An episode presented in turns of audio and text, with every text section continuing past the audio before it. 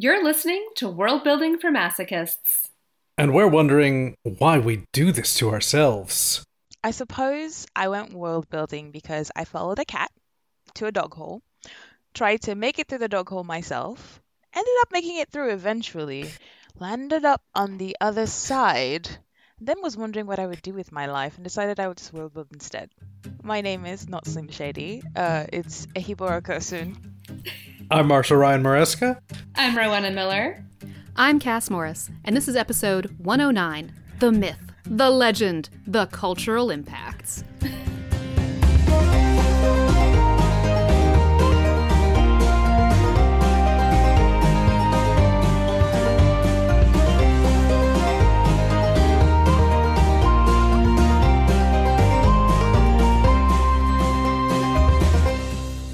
Welcome back, listeners, to another exciting episode, and we are super excited to have a guest with us today. Hi. Hi. I'm sorry, I'm not a Midwestern princess. That's really okay. Hi, I, I am Ehigbor Okosun. I uh, write speculative fantasy. Um, I also, you know, dabble in mystery, thriller, and contemporary here and there, but I am an original lover of fantasy and the author of the forthcoming Forged by Blood is out on August 8th. Please check it out if you're into West African inspired uh, myth fantasy and epic, well, just, yeah, epic fantasy and just fun, a fun, good time. That's that's all I have. So Forged, Forged by Blood sounds really good. I haven't gotten I haven't gotten a chance to dig in much of it. Can you give us like a quick pitch synopsis? Tell us Oh, yeah, a little bit more absolutely. about it. So, uh, my quick bitch was always an orphan girl from the um, Kingdom of Ife must use her forbidden magic to kidnap the man responsible for her mother's death and keep him alive long enough to free her people. Um, usually, when I pitch this, people just go like, "Oh, well, you know, when I get to the mother's death, they're like, "Oh, yeah, this this dude is toast, right?" Um, and then I'm like, "Keep him alive," and they're like, "Oh, okay, like now, now that's the struggle," and I'm like, "Yes, yes." it is it is indeed a struggle um yeah Yeah, not Yeah. not murdering people who deserve it is a just It constant is. trial. Just I feel like we can all deeply identify with that in Mhm. many ways. yeah i mean especially these days when we read the news and things are happening and we just keep thinking hmm, if only hmm. well let me move a little bit away from you know from from the From the murder. murder. from the murder. Uh, Yes. Dear NSA agents listening to this podcast, we're all kidding. We're all Yeah. kidding. None of us We're have ever all just writers. homicide. We just think I- about it in fictional ways. Fictional, Yep, highly exactly. fictional. Hi, Brad. Purely fictional homicide. Yep. The, st- the stabby stab's a joke. Yeah. I, I named I named my NSA agent. I mean, it's important to have a good relationship with your NSA agent. The things we Google, you have to assume we're Oh, ending up on gosh. watch lists somewhere. yeah That that'd be very that'd actually be comforting that there's like a division of the NSA agents who just know that they're just checking out fiction writers and be like, oh yeah, yeah. uh, looking forward to that book when it comes out because that's some twisted stuff they just go. they just call their superior and they go like, "Hey, uh, this one. Do you think this one's a bestseller, or should we move this one finally to the to the list of um, definitely should do a raid soon?" Maybe Where maybe where that the line? is wh- like because there always is like the sort of like the secret magic of whatever of like which books get decided to be bestsellers and which ones just you know languish and maybe It's it's the NSA who like Because Decide because these it things. wasn't bleak and slimy enough. Let's say, Marshall, are you blaming the deep state for the fact that we're not bestsellers? Is that really what you're doing right now? I mean maybe it's a theory no. Hmm. Considering the amount of monitoring we do undergo, and we don't have anything like GDPR in the states, you know. Mm, I'm just. I mean, maybe, maybe the government is involved. If you're listening, NSA, please make me a bestseller. Thanks. Yeah, you can have all my data you want if you do that. Like that's that's a fair deal. That's, I, I accept those terms and conditions They're is why I selling- can't. They're selling your soul to the devil at the crossroads, and then they're selling your data to the NSA for. This is why I can't be trusted to make fey bargains. I just be like, yeah, absolutely, sign me up. Sure. I'll walk straight into that mushroom circle. Fine, whatever. Maybe the bargain is starting a TikTok. Is this where we find out that one of you are Oh, actually like the- TikTok famous and you've made you sold your soul to the devil? Oh no. No, I tried. I spent eight months trying to sell my soul to the TikTok demons, and it didn't work, so I gave up. You had one. I had one semi. No, it was like tiny viral. It was like the tiniest, like But it had nothing to do with books. nothing to do with my writing, of course. it was the dumbest pagan joke I could possibly have made, and That, of course, was what. and that was the one thing that did any kind of number at all. Yeah. No, and then I, I did. I, I let like that fairy bargain wasn't treating me well enough. Like that was boring fairy circle. So I'm like, I'm gonna find a better one. I can respect that. So modern modern myth building of what we bargain for in our in our world. Oh, the self mythologizing of influencers. That's a whole. I, I, I think we should come We'll back to, to that, that. later. We'll I get think to we should come back to that. Um, I was curious. We ask all of our guests, uh, um, but I am very curious to know what do you enjoy about world building? Like, what do you enjoy digging into? What do you geek out about? Oh gosh, that's a that's a huge question. um, really everything. Um, everything. Language. I care a lot about language. I wouldn't have spent my time just wandering into like tacking on a linguistics degree for funsies because I was like, oh, I can do this too. Yes, let's go. Um, and uh, then of course my thesis I created an original language. Uh, but let's just get to that another time. Um, I, I, I just want to throw this out there because I know the answer, but I want to I want to stun our listeners. How many languages do you speak? Marshall, this is like a fifth friend date question, not the first. Like, like, like, why are you just throwing me out? Like, just, like, just shut. Like, you just took me and just threw me into the river. And just, No, it's Our listeners will think it's so cool, though. it, they They'll will. love it. They'll love it. They will. uh, oh god. Uh, okay. Um, I I guess I define this by fluency and fun- like functionality now, but I'm functional in nine languages and fluent in six. So Yeah. that's me. That's fucking rad. So you are an excellent person to travel with then, because Yes. anywhere you go, you you. can sure. can- Thank you. I did go to a fair once, but I think it's I don't know, the people who are up in Virginia, they do like recruiting things for if you want to work for them. And the person was like looking at my resume and he was just like, "Oh, you know, you speak this like and this. uh, You know, we do have spots opening up. You know, we just have to train you." I'm not like, "What is the place in Virginia?" I just know it's in Virginia. Is it Quantico? Is it That's is it the is it is it the That's- that's- FBI or the CIA? Is that what you're telling us? Is like that the- your Is it you're Quantico or Langley? Yeah, Yeah, Langley. Langley. Oh gosh, no, no, I think it's yeah. is it's- it think is it's it someone who can secretly make you a bestseller? Oh, well, let's hope. If you're listening, I'm still here. I'll take you up on that offer, but you know, in a different way. But yeah, that uh, so I love so many things about world building. I love language. I love um, time systems. I think that's something that people sort of like assume moves in one way in the world, and it really doesn't. Um, I love that there are like like topographical systems that like change the game. Um, I think of things as like geopolitical. So if this place is invading this place, like what were all the things that led to this happening, right? Because it's not as simple as here's the good guy, here's the bad guy, blah blah blah blah, right? It's always, you know, all these questions of this place is lacking resources. Um, the topography like lent itself to them having like fantastic stellar defense, and like this led to this, right? And you can just see the changes over time. Um, you can see, you know, I mean, yeah. So I love, I love all of those things about world building, and I, I wish people would think about them more. I love even the things people don't think about, right? Which is like the gender dynamics of the world, because again, people think that gender works the same way all the world around and i'm like no it doesn't right and if you spoke more languages you would know that um, and uh, so you get very i think uh, well i another i think one thing I will, I will say i love about world building that i think people also don't think too much about is intimacy. I think intimacy plays a huge role in world building. Um, you have cultures where people get very close, and the thing you would call personal space doesn't really exist. And you have cultures where like personal space is a rigid and defined kind of thing. And if you violate that then that produces a response that nobody would be shocked at and i i think that that is a, p- that is something that's been very fascinating to me now that i live in the states is to just see that and to put it in my world building. So, if you're listening, David, and you read the chapter that I just wrote last night, that, that that's why. David is my editor, so. I thought David was your NSA agent. Da- David is my. NSA agent, but I never said that. You will never know. Oh, will you?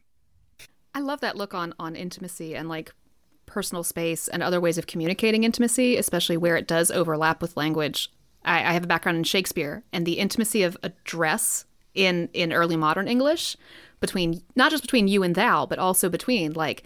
Do you use a title with someone? Is it an honorific? Can you use a nickname with them? Like the ways you can address someone can communicate so much about your familiarity with this person or the level of respect you want to show them, or the level of insult you want to offer them. And it's like, that's, we still kind of have it in English now, but it was, there were so many more levels and layers to it. And it was so much more codified, I think, um, 400 years ago. And that always delighted me about, about that studying those. Oh God! Here's where you also find out that I am a Shakespeare nerd and used to do professional Shakespeare, Oh my gosh, like yay! the Shakespearean theatre, and like done that for years. And okay, well, anyway, we'll, we'll talk about this. We will, and we we'll will. talk about like Hal and Falstaff and all the things you can pull out of their relationship really quickly in the first few lines because you're like, oh, this tells me so much about your dynamic. But anyway, yes. So, considering that you love all things world building and all the complexities and all of the ways that you can dig into all that nitty gritty stuff, what are one or two things that you really enjoyed pulling into um, your upcoming book? Oh gosh. Okay, so one, I'll I'll do a macro and a micro. Yeah. Uh, so a macro thing I really enjoyed pulled like pulling into this book is really kind of a celebration of some of the myths like I grew up with and um the idea that the fantastical and the spiritual like affects the everyday and is in the everyday um and is not sort of like a rigid or defined thing um i a few a few months ago um Mia Tsai uh, dropped bitter medicine and i read it breezed through it was like this is fun this is great. And you know there was someone who'd asked me a question and they said like oh but but you know wouldn't you want to know where all the the powers that Elle has like where all of this comes from? And i was kind of like well part of the point is it's not explicitly stated. If if you know you know and if you don't you don't right? And there's not really a need to sort of like over dissect or you know think what are the direct rules right? Because the rules change the situation right? And so i think working on forged by blood one thing i really wanted to focus on is like you have the gods and you have magic but magic isn't something that is magic is a living thing right? Magic makes its own decisions like spirits make their own decisions. And so you could have all this like grand plan of how you want things to shake out and they have their ideas of how they want things to shake out. And so at best you're always coming back you're always asking you're always just trying to trying to negotiate that kind of relationship. And so that was a huge thing that i loved um, working on Forged by Blood and you know in working on the sequel now that is due so very soon. Um, teasing that out even more, right? Showing people that it's not, um, yes, like I know that you want there to be a sword in the stone that we can just pull out and, you know, we just know that we're fulfilling this prophecy, but what if, what if it's not that simple? Not to say that the sword in the stone is not, is simple, but that's, that's my macro. Oh, and I love that because it totally challenges the way that magic is often treated as being very like utilitarian. You use magic. Like, no, if it's a, relationship in some ways, you can't use it. You have to. Oh, I love that. Yeah. More reasons that to add this to your TBR, listeners. Sounds amazing. no, there was there's something there's some I, I don't know if I'm allowed to do spoilers. Um but there's something very specific. There's a very specific kind of magic that one of the main characters uses, and that magic comes with a price every single time, right? And part of the negotiation, like this character has as they're moving through the world, is making sure that they're never caught on the wrong side of that balance because if they are there there is a price that like there, there are no two ways about it. It's there there is no like oh sorry like didn't think about that right? It's, it's just that the price is exacted and you have to live with it. And it's it's also not the magic is not like a continual wellspring of like this is here now. I could do what i want right? Um you have to sort of like manage um manage a lot of things right? So that was that was the big macro. And i think the micro that i really was very interested in was oh, just the interpersonal and how the interpersonal plays with um, the political as well. Um, because I'm a big fan of power matrix- matrices, and so my world has power matrices. Right, you're gonna have some people matrices. Sorry, um, you're gonna have some people who have power in some ways and not in others, and you're gonna have some people who are more aware of the power they have and less aware of power that they do have, but they're not. You know, they're not cognizant of it because they take it for granted. So that's something that is just has always fascinated me is very interesting to me. Um, and something that i'm also sorry to my nsa agent i'm also writing a grim, grimdark fantasy about but we'll put that for another time. And i love that um, i mean you call them the macro and micro but they seem to interweave together in so many i'm sure interesting and fun and fun for your characters ways. Oh yeah, fun for the characters. It's fun. That's our job, is to make it fun. Yeah. Make it fun. Chase them up a tree because it's fun. Throw rocks at them because it's fun. Their lives would be so boring without us. I know, I mean, really. Exactly. They should be grateful. We, we keep it interesting. so we touched a little bit on on myth already, but I thought we should like kind of rewind and get sort of pedantic for a minute and define what do we mean by myth? Because myth is one of those words I think that culturally we often use it just to mean like a made up story, myths and legends, fairy tales. Um, you know, is it is it myth or or true? And I think that the kind of myths we're talking about it's a little bit more complex and I would say interesting than just a made up story. Well, I think you're directing that question actually to me and not to the other fine people on the screen. anyone, like... anyone who wants to jump in. But I have a feeling that you have brilliant things to say about it. I have so. something. I have something specific to say, but I'm I'm actually pulling um, the specific thing. Um, I read an article a few months ago um, at the Fantasy Cafe with the very lovely Kate. Thank you, Kate, for that article. It was fantastic thank you for the space for that. Um, and the article begins Myth is shift, shape shifting eternity wrapped in godhood and shadow, right? Because um, that's how I see it. nice. that's how I see myth. I see um, myth as, um, yeah, I'm, I'm, so I, I grew up very much in the world where the fantastical always touched the everyday, right? Um, you do certain things like, you know, you remember your ancestors, you do veneration ceremonies multiple times a year or like a few times a year to remember them. Um, you sort of like negotiate with the with these ideas that, you know, whereas your friend might say like, oh, the bucket fell or something, you know, if if your grandmother says like I saw like the spirit of my brother and kicked he kicked over that bucket, you wouldn't be like, Grandma, are you did you eat too many of those mushrooms, right? um, so I've always seen myth as something very interesting. I've seen like I think myth is something that changes depending on who is you know who's experiencing it or who is interacting um, for some people myth is something that's very like removed. It's something that's very uh, clinical. It's like creation stories. It's you know human beings trying to make sense of the world right?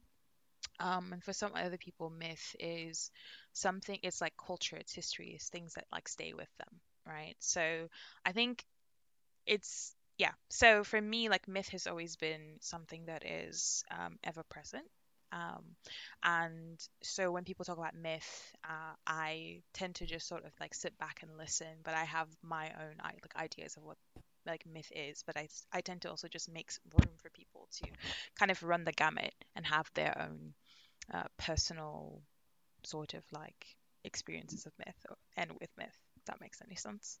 It does, and it's one of those things that is hard to to pin down a definition for because It's like sometimes it's stories about how the world was created, but sometimes it's not that at all. Sometimes it has root in hi- real history, and sometimes it doesn't at all. Sometimes it has religious beliefs attached to it, and sometimes it does not. Sometimes it is the the belief system and and the the soul true things for a people who are very much still living and with us. Like myth isn't always distant. It's not something that only exists, you know, in ancient Greece. Like that's not the only place that that myth applies to. It is also very much still a living thing in so many ways. Um, my day job is working for a company that does mythology themed summer camps. So a lot of my job is thinking about myth and like where the line and they're not lines they're they're blurry nebulous regions between what we call myth what we call folklore what we call a fairy tale they're they're such artificial definitions i think in a way and it's probably come up with people who you know like wanted to shelve books or title university classes and that's how they decided like well, if it was written after 18 dickety 2 then it's a fairy tale and not a myth and it's like rigidly defined rules of all of our Yes. folly and merriment. it's so much I am, I am sure, that. like so many things, we could just blame the Dewey Decimal System. I would love to. Yes, I would love to blame. I don't know if that's. It's probably at least partially accurate for for why, but it is so blurry and, It, and it's surely the fault of someone British. I mean, it's probably yes, probably. But it's Yes. I mean, honestly, th- let's just blame Dickens. sure. Unfortunately, Charlie, That's fine, fine with that. Sorry, Okay. Charlie. You know me. I'll always blame a Victorian if given the the chance. Just all of them. Just all of them collectively. It's, that's always pretty much always fair. It's easy. odds are you're right when you do that. But I think it's interesting that talking about things that we think are true is actually really hard sometimes. And like talking about those things collectively is really hard sometimes. And I think that myth fills in the ability to do so. Like however however you construct myth, and we construct myths in lots of different ways, but it lets us say what we think is true by telling a story about it, by having you know, by having something built up around it. I will always think of the line from um, it's in the Midsummer Night's Dream issue of Neil Gaiman's Sandman. Things need not have happened to be true, and that is how I feel about so much mythology. Like, Yep. it, it expresses a true thing. It expresses a soul true thing. Maybe it didn't literally happen like this, but that doesn't mean it's not true. Right. And and that's that's that's part of my faith and my you know my my pagan ass doing its pagan ass things. Um, but I, I, I that's that's one of those lines that I read it and I was like, yes, yes, this line understands me, and I think that applies to so much like mythology and legend. Like, did it literally happen exactly this way? Maybe not, but it is a true thing, and it can be a very true thing, especially for the people to whom that story belongs, and it can tell you so much about who they are and what they value, in addition to just being often a cracking good story. Yeah, absolutely. I mean, there's there are only so many stories you hear about a, like a not like a naughty tortoise who does all these things that are actually quite selfish, and then you realize that ah yes, this is this is this story is not really about like having pottage or like spill over my head because I'm trying to steal it from the pot when no one has had any yet, right?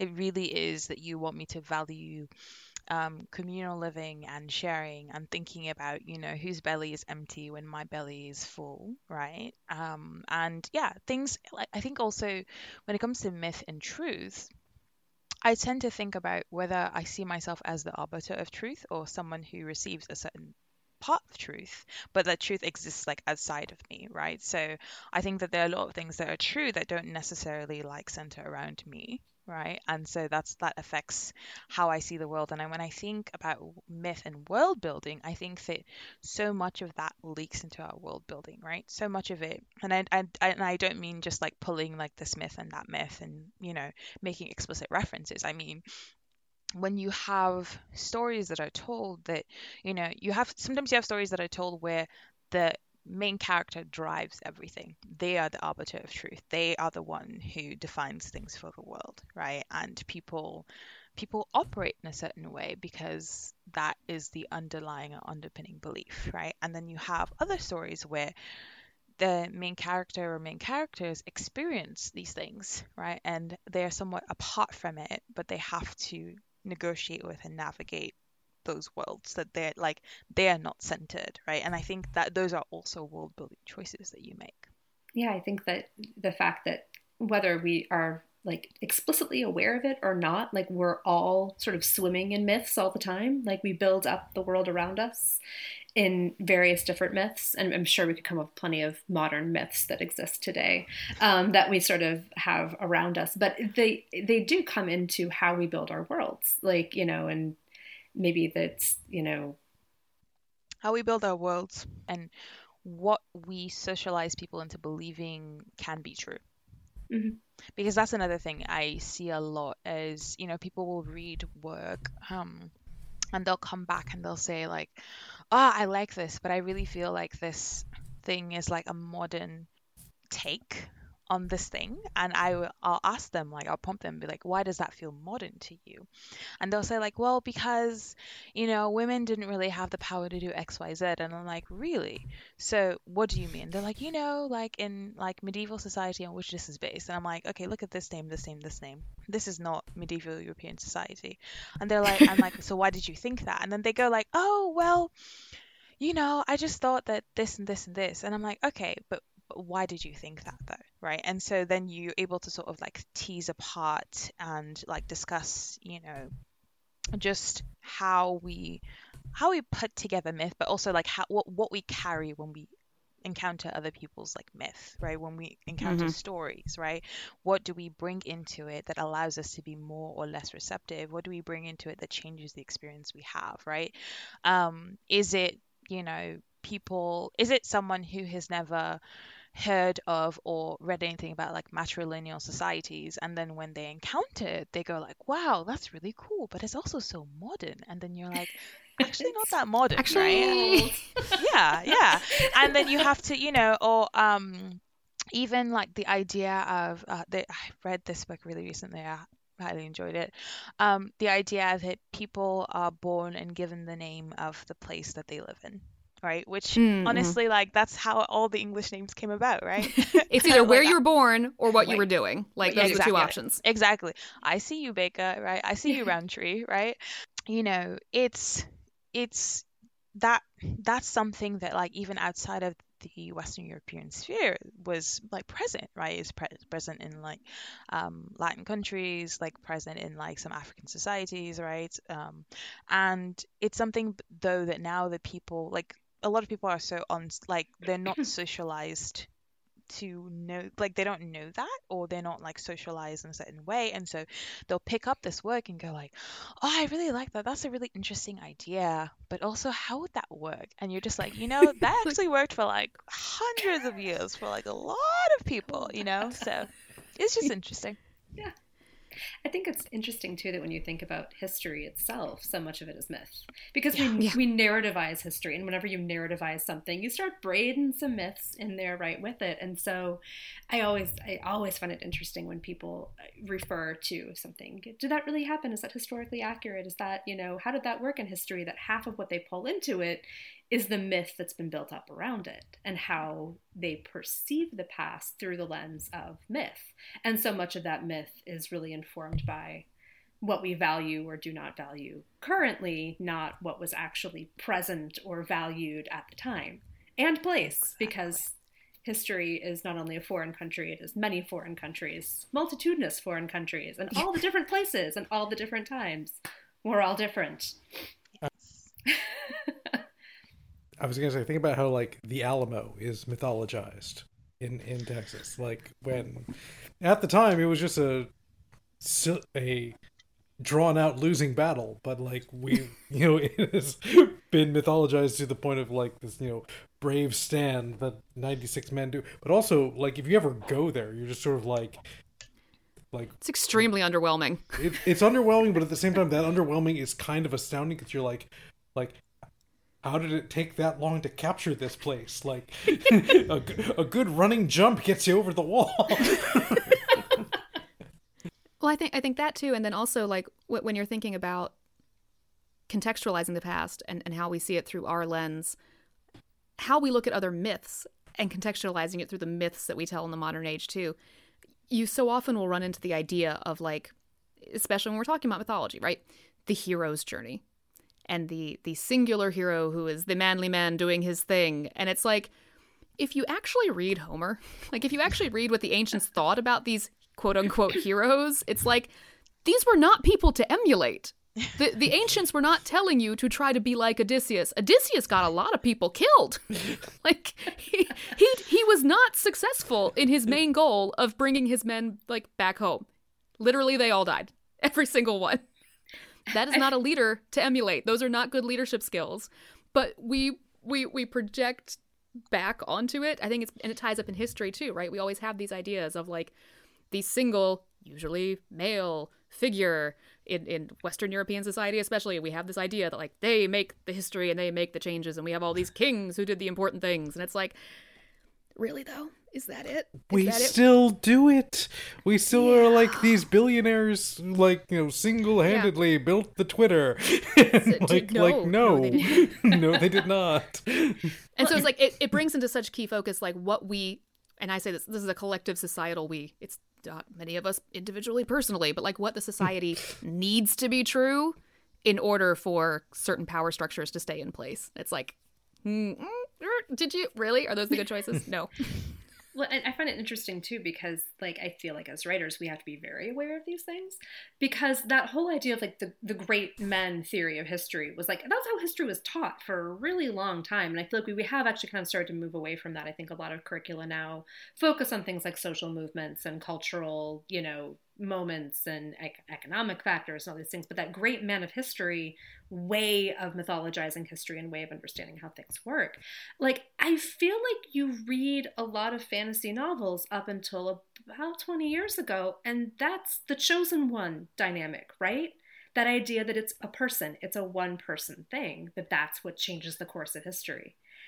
And I feel like we, we kind of point out that trope now, and I think have largely, you know, moved away from it as a genre because we're doing different things now. But like you compare how people learned history to how they wrote a fantasy novel, and it's like, oh, well, that does kind of make sense that you would understand this is how the world changes. This is what this is how things get done. Is you have one person who is the guy to do it, and The world is bad, but once we put the right guy on the throne, everything's gonna be fine.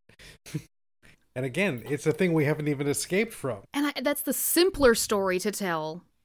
Yeah, it's it's the simpler story, but it's pretty much never the true one. There's always a group, and like I mean, I, th- I feel like the Ur example of this in in modern fantasy is Aragorn and Lord of the Rings. Right? We have to return the, the Return of the King. It's right there. But did Aragorn do all that on his own? No, no. He had lots of help. Like Did even he do much of not- anything at all? He made a nice speech. He made a nice speech. he brought Men all the, the dead West is a good guys. He, He, got the, the dead, dead he got the dead guys. So like he did things, but he didn't do any of them alone. And that's actually kind of I think a lot of the point of those books is that no he one called in a favor, and the dead guys showed up and actually did the work. You know, no one acts individually, and you And- can't have success without And- teamwork. Teamwork. there's there's a lesson there that it's okay to ask for help, even from dead even from the people. dead. Necromancy's Oh, okay if you're using it for good purposes. Uh, I I don't know. I th- um I feel like as a kid I thought of well I thought of Aragorn as I really was just I really thought of Aragorn as like Viggo Mortensen is the cute one, and that's that was the takeaway for me. Um, I, I A very that- reasonable Valid takeaway. takeaway. Valid I, yeah. I like my my ch- my child mind was like, oh, he didn't do much, but he was the cute one. He someone had to be there for the aesthetics, right? While everyone else did the work. Um, sorry, don't d- like don't don't come for me. I have a lot of hot takes, but let's just not. Um, I have a very big hot take about Anakin, but let's leave, leave that for another one, right? But um, getting to this idea of Speaking of modern myths, yeah. Getting to this idea of like the chosen one and you know the way we mythologize and the way we we try to center things, right? Center certain people to explain the structures, try to make sense and deal with and really cope with the world that we're handed, right? Because we we are in the process of myth making, right? And we are becoming other people's myths as well, right? So had the chosen one and actually I actually don't think that the chosen one myth has gone away um and I don't think I think it's still ever present in very interesting ways um but the thing about the chosen one, and I actually wrote an article about this yesterday. What is it with me in these articles? Um, I think the chosen one is so specific in a way that because it's specific, it's like this is the prophesied one, who's this and who's that, right? Um, it becomes quite unspecific, right? Because we just we have the shape, the shadow of this person, and it becomes sort of like a power fantasy for people, right? Where the chosen one is going to be the one who's going to come and who's going to do all of this, and you know, it becomes a power fantasy for people to just sort of like fill in the blank for what they to really put in what they really want to this character, right? But I also think that there are very interesting ways to take that expectation or take at least the fact that people know the shape of the chosen one and do really interesting things with it, right? So, for example, uh, I'll give you a great example and a, and a, a shit one, right? So, a great example being uh, Tracy Deonn's Legendborn, right? So, we all, you know, you hear Arthur and you think the sword and the stone, right? You hear this, you think that. And Tracy Deonn says, okay, yes, absolutely. I'll give you the, you know, the at least the veneer of the Western European fantasy that you you want or that you've been taught that this is what you want, right? So we start Legendborn with this and we're like, oh, but but we get a black girl, Bree, as the main character, right? And so people are just like, oh, this is nice. Like we're just, you know, we're diversifying. How cute, right? And then you keep reading and Bree and all the things with her are not going away. And you're like, okay, this is nice, but can we get to the the cool part, right? Which is like we know that this person is like the scion of Arthur, and like Bree fits in somehow, but eh, all of this stuff, right? And the really fantastic thing that happens, and I'm I'm not gonna spoil this entirely for people who haven't read it yet. I just say just go pick it up. Is you discover you get to a point where you discover that Tracy has used your expectation about what you think you know against you. And you sit there and you think about it and you're like, well, shit, right? This is I've spent so much time thinking, I've spent so much time carrying this unconsciously into this book this idea of there's a chosen one and there's this and there's that, and this is what they look like and this is what they do, that I haven't been paying attention to the story that has actually been unraveling in front of me, right? And then you get Legendborn. It's a fun book. Go read it, right? Um, and I, I'll give you a different example. So that's Legendborn. But a different example I, I'd say was done poorly, had all the ingredients, but but didn't go well. Marshall, I'm bringing it back from four years ago because I'm still salty. Is Game of Thrones. Saltiness begins please prepare yourselves. You will need lots of water for this because there's a lot of salt coming, like ocean levels of salt. I'm right there uh, with you. Pour in the sodium yep. alongside. We've all been we've all been salty. Still hurt. I will die angry. We, ah, we are yes. living in the Bonneville Salt Flats. yes. So bring it. Ah, bring the tide. Yeah, so bring the tide. The, the idea of this, um, the prince that was promised, right? And we have Melisandre who's been just like telling us all of this, like Stannis who's made all these decisions for the prince, you know, because he thought that's who he was. And Game of Thrones tried to do something very interesting where they tried to, you know, it's like the prophesied one, but they're like, guess who the prophesied one is? And we're like, okay, great. Because we still get tension, right? We still think we know things, and you can still reveal things in very interesting ways, right? And then they built up the Night King. They did all of this stuff. They promised us people would die. And then we get to that final battle, and you know, Peter Dinklage stands there looking adorable, telling us all these stories of tales and history and story and why story exists. And then nobody dies. And our Arya just walks up, goes shanky shank, and the Night King is dead. And that was it. That was like that. That I mean that. I mean it. The long night was like six hours. Like this is not. Oh, what, was it even six hours? Like it felt like it watching it. I, I felt like the, the long night was was 45 minutes and the Dothraki who died in vain were resurrected again Reappeared. in the same Reappeared. yeah the same episode for like no good reason and uh, I was just like there were ways that you could have just that, that could have been spectacular that could it could have been because it so much of that implied you know there's so much narrative there that the night king had a purpose had a mission, had you know what they were doing meant something, and like that they weren't just burning down everything. Like especially going straight to Bran. there was there was a thing there. There needed to like a confrontation that was verbal and cerebral needed to occur and Nah. I mean, I'm okay Nah. with with you know Arya doing the killing blow and that shatters everything. That's cool, That's but it didn't have it missed the middle bit that, that it needed to have. Yes, and that's the thing is like I I didn't ca- it wasn't about oh why would you make Arya the chosen one? It was literally like we part of the reason why we even care about the chosen one is the journey. Right? What is going to like like it's it's like the author is the carver. This is a slab of wood. How are we going to chisel it down so we get the shape of the person we're expecting? So when this happens, right? like you've given us this implicit promise that this thing is going to happen but when it happens we feel like yes this was what i've been waiting for this is my time this was worth it and you know what they said no They I said That's all. literally That none of the journey mattered. Yes. Literally Yeah. none of it mattered. And it's it's I think it's an interesting question of craft too that we can all learn from, which is that surprising your audience is actually not the end goal. Satisfying your audience by building up to those moments and that they can even if they didn't see it coming, they can put the pieces together and see looking back, that is where we came from. I see the journey, I see the development. well said Did Well not said. happen. Ugh. we probably should leave the chosen one behind at this point but Part of that is defining what exactly the chosen one means. I mean, you mentioned Anakin before, and one of the things I think, one of the things I kind of love about it that it sort of like stumbled ass backwards into brilliance, but like through poor writing, is they're like, "You are the chosen one. You are supposed to bring balance to the Force," and What do you think that means? like, yeah, it's like, what did balance mean? Did it I've been mean asking this there's since a 1999. Did it mean, you know, there's a lot of Jedi and only two Sith?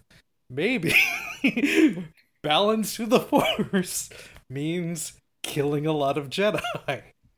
Maybe that's exactly fulfilling like that prophecy of what the chosen one is supposed to do. light side.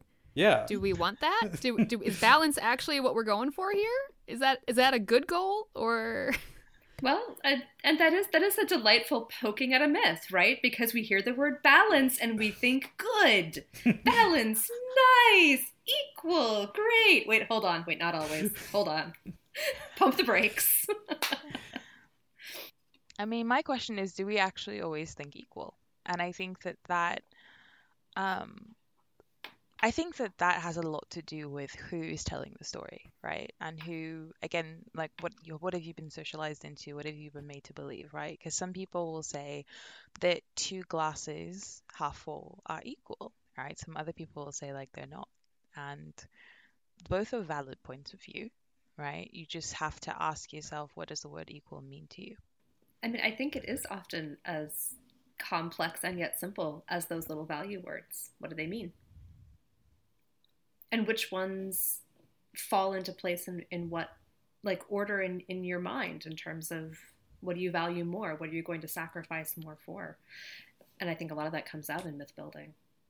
Yeah, those values in myth can say so much about like what's important to a culture and then if you keep digging, you find out why. Why is it important in this society that the guest right is something that is honored and therefore we tell stories about the god who disguises himself and is either welcomed or unwelcomed? You know, like why is that important in this culture? Why is the story of the balance of the seasons important for this culture? Does it have to do with you know their food sources and things like that? Um, so much Egyptian mythology and Egyptian religion is about maintaining, is about stability. It's about things not changing. It's about there is a certain order to the world and it needs to stay that way. It needs to not change ever. The world is ordered in a certain way because it is. And the reason that, like, at least the theory behind, like, the reason why Egyptian, ancient Egyptian culture was built like that is because they kind of looked around and realized they were the one society they could see that had it good. They, they could see that they always had enough to eat and that their neighboring cultures didn't. And so their their societal way of looking at it was, well, what we're doing must be right, and the gods think so. So we have to keep doing exactly this forever so that we stay bountiful. And it's like when you look at it that way, the myths make a lot of sense. It makes sense that they would they would crave stability over and see chaos as the ultimate enemy. I mean, all the enemies in Egyptian mythology are agents of chaos. Whereas, like, Norse mythology, there's a lot of chaos everywhere because they're sort of always living on the edge of stability as it is. So, chaos isn't so much a huge paradigm shifting threat as it is part of life. We got to deal with it, and so do our gods. Make friends with chaos. Make friends with chaos. It might turn into a salmon. It might end the world. Who knows? Depends on the day, but it'll be entertaining one way or another. Ah, Smoked either the, way. The some of the West African response to that would be negotiate with chaos because chaos has its reasons and Nice. uh, you know you you uh, just as you have your reasons you have to respect that chaos has its reasons right um i will say though as you're talking about like myth like specific kinds of myth and you know how it, they tie to the culture that they originate from right? We talked briefly about the chosen one but we didn't talk about the chain of being right? The idea like where all of that came from right? The idea that you know people looked around and they were like well some of us are kings and some of us are paupers so there has to be there has to be a way for us to sell this right? And it has to be that you were born to be a jester. You are actually God's funny. You are hilarious. You were born to be a jester, so so you're jester you will always be. Whereas you were born to be, you were divinely appointed king. You are the one we've been waiting for, right? Um, and you know, then of course they had to fudge it in little bits when they they did things like ah, a girl child, ah, it was a male child, you know, all of that. Um, but yeah, I think it's so like so. I think that yes, the cultural is always tied to myth, right? It's always tied to myth, and so I think the idea that you can create myth that is sort of like acultural and thus apolitical is naive at best and uh, just deleterious at worst. But unfortunately, many people will still want to die on that on that hill and that argument. So I mean, I'm just like, uh, you know what? If you if you find me at a con and you want to talk to me about how fantasy is inherently apolitical, then uh, I'll say, uh, bring me a lot of snacks because we're going to be there the whole night. It's an impromptu more patience than I do. right here. I'd be like out, just out, just out right now. Well, no, we were talking in the last episode. Our last one was a, we were talking about religion, and and we talked about when characters believe things, and when that belief forms so much of their worldview and thus their actions. And I think mythology is, and, and the myths and the storytelling that they tell about themselves and about their culture is also a huge part of that. And that can be such a great thing to bring into a fantasy book is characters who have these deep beliefs that actually drive what they do. And of course, sometimes you you have to teach those to the reader too. So you're teaching them two stories at the same time Uh, now. But that's same fun. That's fun. My favorite It's- books are the ones that do that. I mean, I always like going back to, to Watership Down, which uses storytelling and myth telling so well, and then Oh, so good. Eh, El-ahrairah. Yes. And then, I mean, the thing that I love the most about it, I mean, spoilers for a 50 year old book, but is, you know, at the end, you know, it's, you know, a generation later, and our heroes now, as old rabbits, are hearing, you know, one of the mothers telling the, telling the little, little, I forget what the name for child rabbits are, but they're telling all the children like uh, another El-ahrairah story, but it is actually their own story of what they did in the book, and but it has now become an El-ahrairah story. It's like that sounds you know it has become myth, even though it is not even a generation old yet. Yeah, I mean, um, one of the what, uh, gosh, I love Watership Down, but that's another conversation. Um, we could do a whole episode just on Watership we, Down. we could we could we could do. a Oh, whole the world episode. building. Oh, it's so beautiful. It's so good.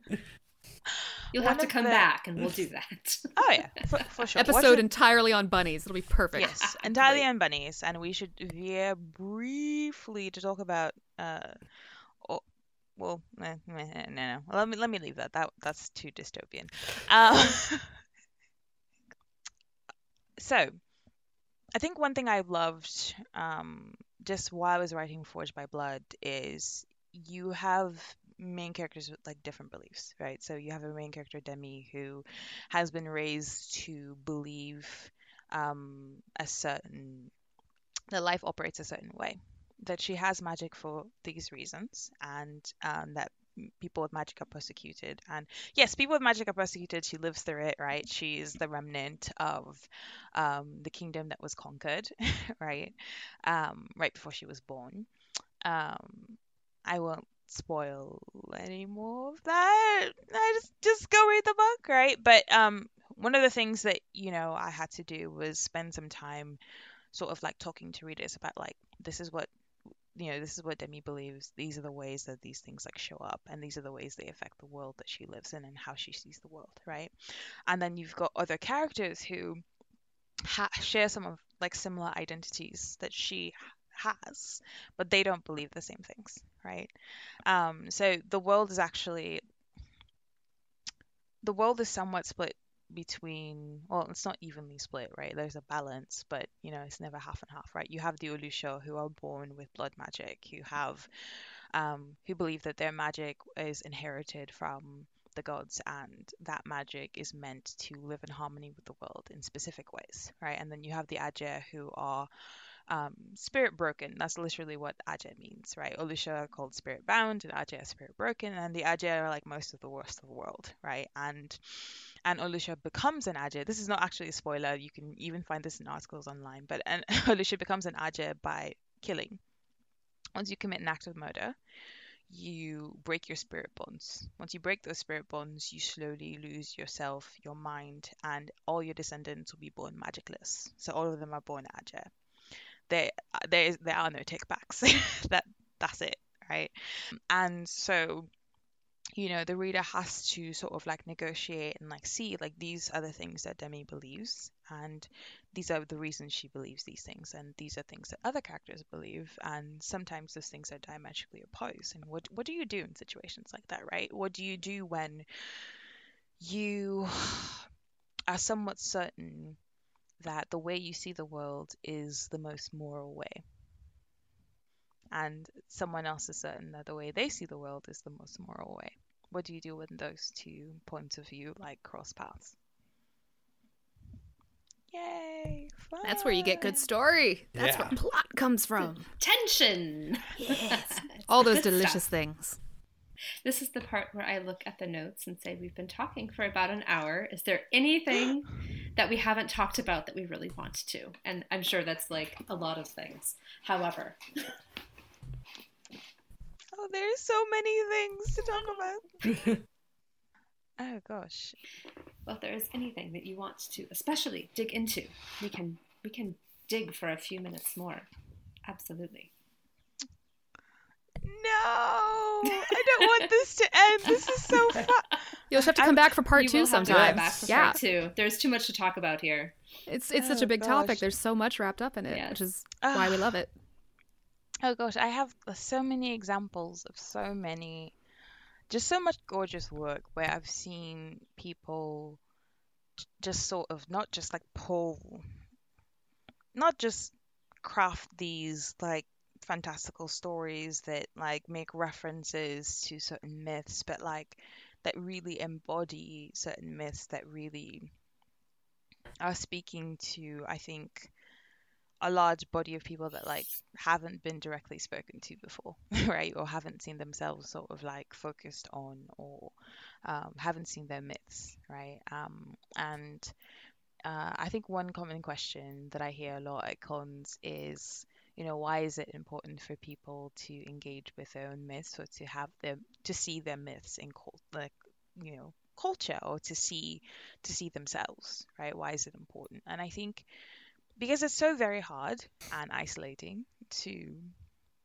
um, live in a world where you don't see yourself reflected and that's not a thing of hubris that's really just a thing of like human beings are social animals and part of how we learn part of how we introspect part of how we reflect is really literally having like reflections is having mirrors right that we can um, use right mirrors that we can project ourselves onto to you know, sort of like tend towards more positive behavior or like avoid negative behavior or rumors that we can oh gosh rumors mirrors mirrors that we can um use to really just take like walk down paths we never thought we'd be on right? Or believe that we are capable of things that we never thought we were right? That's why it's always hard to, to be the first to do something right? Because it, it's always such a risk and you hear a million a thousand like hundred million times about how much what you're doing is unprecedented and you know it's just the lack of precedent itself is enough to keep people from discovering and keep people from trying things right?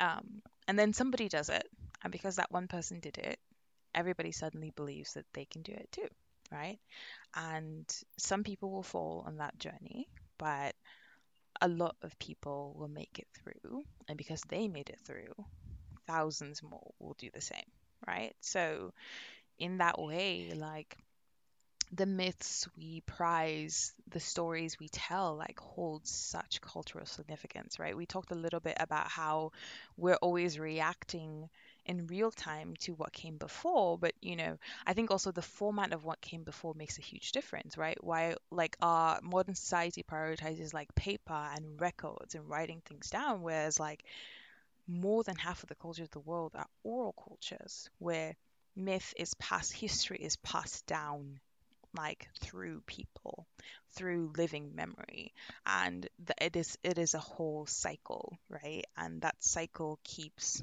things going and the belief is then that like it that history becomes eternal. That history means something, right? As long as somebody has it in living memory, it will always be something that is precious and special and something that will help a new generation like find their way, right? So um, I think one of the biggest things in writing this book was trying to trying to pay like homage to that or homage depending on who you're talking to and how that word works right? Um trying to um yeah trying to hold that preciously and trying to just recognize like the space that i'm taking up in telling that this story right and what's coming next which is going to be even darker sorry y'all uh, actually i'm not sorry it's fine darker and sexier book two always make book two darker and sexier just Hell reel yeah. people in yeah. and then And- be like here you go Never apologize for that. Yeah. Yeah. That's It's how it should punch always them be. in the face exactly. punch them in the face and then be like ah now that you you you fall on the ground look it's an angel there you go um so yeah it's it's you know part of writing the story was like trying to be cognizant of um the voices that came before and then cognizant of the space i'm also taking up and um just to just in gratitude to like the histories and cultures like in like my family that's a very very large family and the things that were like passed down to me and to others right to just sort of like encourage us to never to never think of ourselves as just unnecessary but to just remember that each of us has our own sort of like there's like each of us has like a special reason for being where we are at the time we are right? And we matter right? So i that was like the biggest thing in writing this was being able to explore that and then also um being able to write more of the diverse worlds that like i grew up with and being able to not have things as simple as like this happened because this person is good and this person is bad right? But also like to like explore something as fraught and as horror inducing as colonialism right? But to look at it from the lens of do like what stories do like what survives when people are colonized right? And what stories do colonizers tell themselves right? Because it's not a single story right? Everybody assumes that it's like there's like a, t- a teeming horde and they're all ready to just devour right? But it's never that simple right and so in doing this i was really able to just dig into that and i'll do even more in book two and that's where we are so i just talked a lot But it was amazing. That's why you're here. It's good. That's it's good. That's why you're here. So I just talked a lot, and now I, I also prepared a list of recs of books that I'm like are doing this and go out and read these books, including one. I'm sure you've all seen this, or maybe you haven't. Star Wars fans, where are you at? It me, it me. Have you heard of the Hurricane Wars? It's coming out in October. No. No, is it um is it part of the High Republic series? That sounds like a High Republic title. No. No, what is It's it? Tell me, tell me. So think how do I describe this? If you were a fan of uh The Last Jedi or like the new the new age of Star Wars films, right? And you are a fan or you are fascinated or just interested in like Filipino history, like Philippines history, pick up the Hurricane Wars. It's coming out in October, and you get airships. Either you get very, you get two perspectives of, you know, a very, I'll say a very, very, very dark. Of, mm, I, I'm not going to say what character in Star Wars this person reminds me of, but So Um, you're saying you- it's an original work that if you like Star Wars, you will like this book. yes. Okay. That's Gotcha, what I'm saying. Yeah. That's what I'm Well, saying. And I've just found it on NetGalley and I'm requesting it right now. So Yes. Also, Who is the brilliant human who is gifting the world with this? Oh, this is this is Thea Guanzon. Um, she's a Filipino writer. Uh, she's lovely, lovely human being.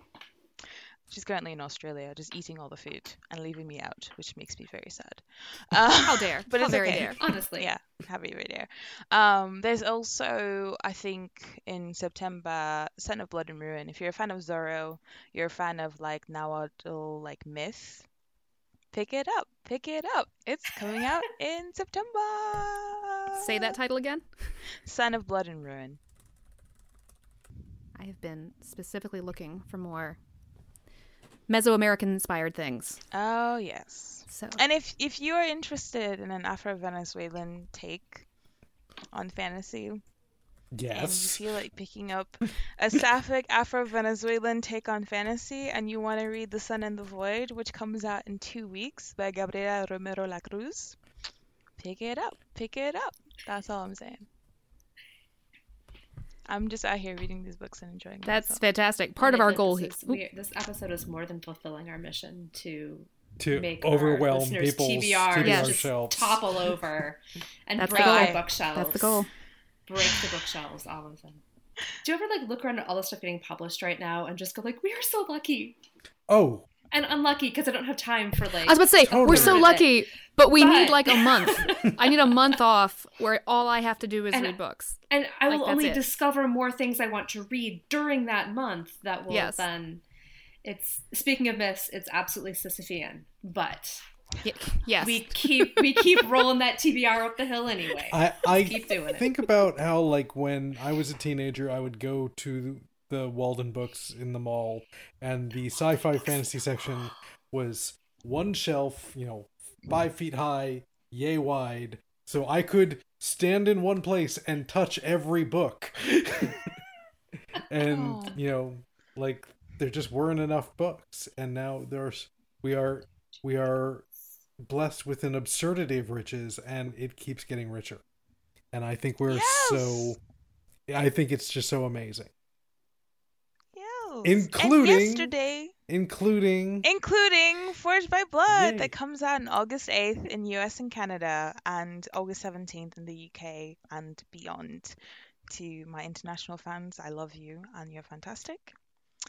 Yeah, that yeah. Also, pick up The Splinter in the Sky by Kemi Ashing-Giwa. It just came out yesterday. Banger space opera. nice.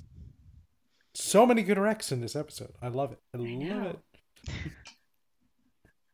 Well, well, it has been wonderful having you on, and Thank I you. absolutely think that we need to do a part two and or a Watership Down special at some point in the future. But until then, um, good luck with Forged by Blood. Enjoy, enjoy the release. Happy bir- birthday when it comes. Thank you. Thank you. Right now I'm like working on book two and I'm just like just don't think about how everyone will be like, "Oh my god, oh my god, what did you do? what did you?" That's do? what every book. Just that's keep- what every book two should be. It should be It's a good book too. book one. You make all these beautiful things and all that, and book two, you take a hammer to it. you just break everything. As is our custom, we would like to invite you to leave us with a little parting gift, a bit of trivia to add to our collective world that we are building on air together.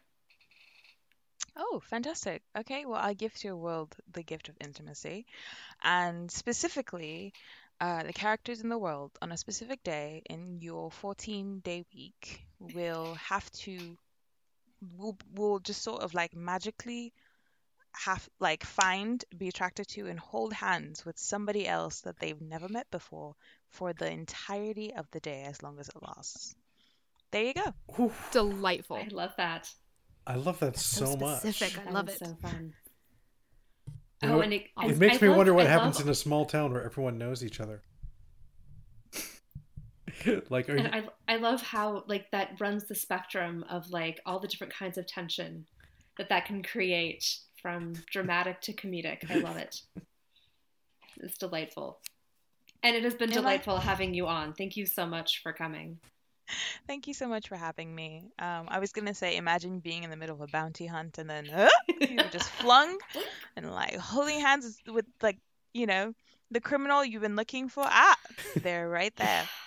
Oh, that's some delicious tropes right there. That's, I know. That's Right great. Oh goodness, but yes, thank you so much for having me. Um, I hope you all get a chance to read Forged by Blood, um, or find me at a con. I'll be at ArmadilloCon this year, uh, in Austin. Um, and when this comes uh, out, that'll I'll- be like the next day. yeah, this comes out the next day, and then I'll be doing an event with Vaishnavi Patel, who wrote Kaikeyi, which is also another fantastic uh, take on the Ramayana. Um, who will also Bhakti be at um, ArmadilloCon. Who will also be at ArmadilloCon. So it'll be it'll be a fun time. Thanks for having me. Thank for you for coming. coming.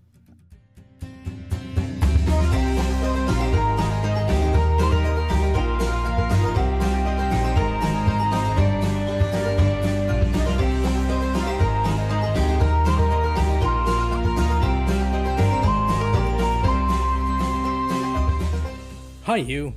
Thanks for listening to this episode of World Building for Masochists and letting us help you overcomplicate your writing life. If you want to know more about your hosts and the fantastical books we write, including Rowenna's latest, The Fairy Bargains of Prospect Hill, Cass's Cycle, or everything with my Maradaine saga, links to all of that information is on our website at worldbuildingformasochists.podbean.com. We'd also like to remind you that we are currently running a Kickstarter for our anthology Traveling Light, set in the world that we've been building on air. We're extremely excited about this project and would love your help in making it a reality. Links and more information can be found at our website. We really hope you liked this episode. If you did, please do take a minute to tell a friend, shout about us on the internet, or leave a review on iTunes. If you've got questions or just want to tell us how cute we are, there's a number of ways to contact us. We're on Twitter as at WorldBuildCast, and our email is worldbuildcast at gmail.com. We also have a Discord chat room linked in the About the Show page of our website if you want to come chat with us and other fans of the podcast. We'd love for you to share the worlds you're making and help us all build until it hurts.